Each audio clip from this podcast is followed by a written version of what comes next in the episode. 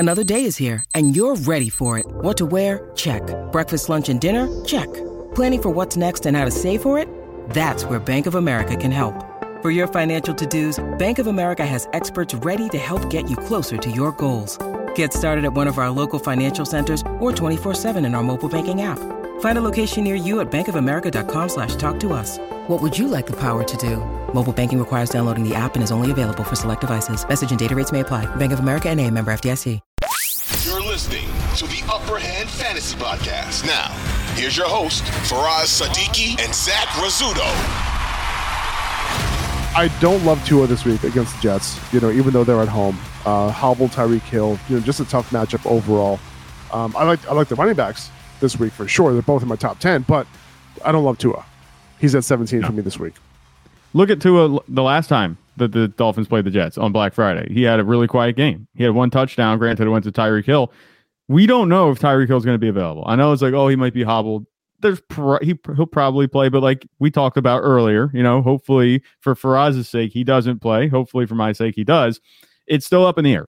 So I don't want to trust Tua at this point because it's already a tough matchup to begin with. And we saw what the Dolphins offense looked like without Tyreek Hill in the lineup last week against the Titans of all teams, which is a good matchup, for any fantasy quarterback and wide receivers. So I'm definitely tempering expectations here. If he's going to be without Tua, they only held, the Jets held Tua to 9 points without Tyreek Hill.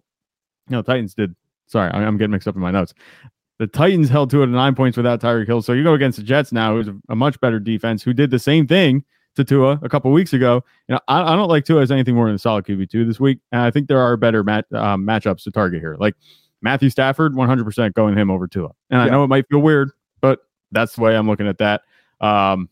It gets hairy when you talk about like Tua and C.J. Stroud, because we don't know if C.J. Stroud's playing, but that was one that I was looking at. They're pretty close to each other in terms of the rankings based on the fact that C.J. Stroud might not play. He might also be down his top playmaker. I don't know how much I want to trust C.J. Stroud with Noah Brown as wide receiver one and nobody else in that offense.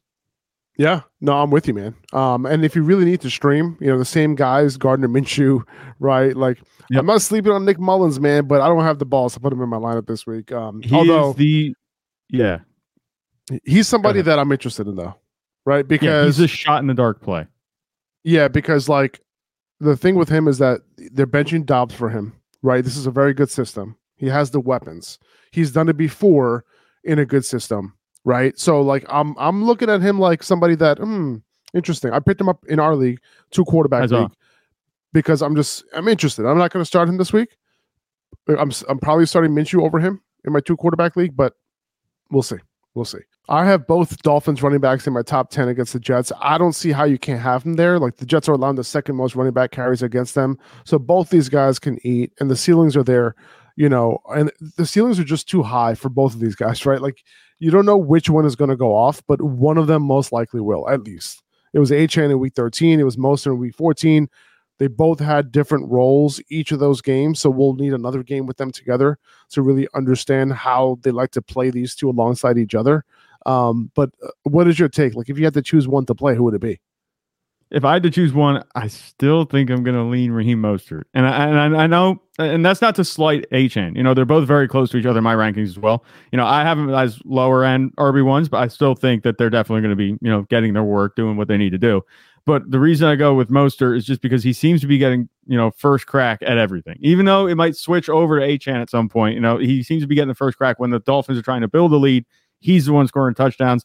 Achane's one coming in, kind of doing the relief pitching. You know what I'm saying? He's coming in, he's doing the secondary work, and he can get touchdowns that way too. Because, at that point, you're probably not playing as tough. He's going to be De'Von Achane cutting through. But the way that I look at Raheem Mostert, I like his usage just a little bit more. I trust De'Von Achane. He can do what he needs to do on 8 or 10 touches in a game. That's fine. Especially if he's going to be getting the receiving work. If half of that's receiving work, he's going to be perfectly fine. But I think Raheem Mostert has the more sustainable production. And De'Von Achane's been getting it done. Don't get me wrong. But I'm talking about if you want to combine weekly ceiling and weekly floor, Raheem Mostert gives me more confidence, regardless of the matchup. Yeah, and that's this week. I feel like every week is going to be different, right? Like this week, definitely. Yes, I agree with you. I'm playing Raheem Mostert if I had to choose between one of them. But like I can see a situation where we're going into week 15 where we'd rather start Achane. Like, I can see a situation where Achane moves into that 1A role, right, pretty easily. You know, we saw him. Go ahead, sorry. You know, you never know. Like, so this past week, it was Mostert getting most of the carries and then Achane getting most of the work in the receiving game. And you know, we'll see how this ends up, because before Achane got hurt a couple weeks ago when he re-injured that knee, right? It was like one of those things where, all right, well, Achane was the guy, right? And also, like, it seems like he was going to end up getting a ton of snaps. He ended up being on the field a ton alongside Raheem Mostert. How would that game have ended? Who knows? But their usage has been very different each of these last two games. So it's hard for me to figure out what the trend is going to be. Let's see another game with these two guys and see how things end up, you know, going into week 15. But again, both these guys, their ceilings are extremely high right now. 2400 Sports is an Odyssey company.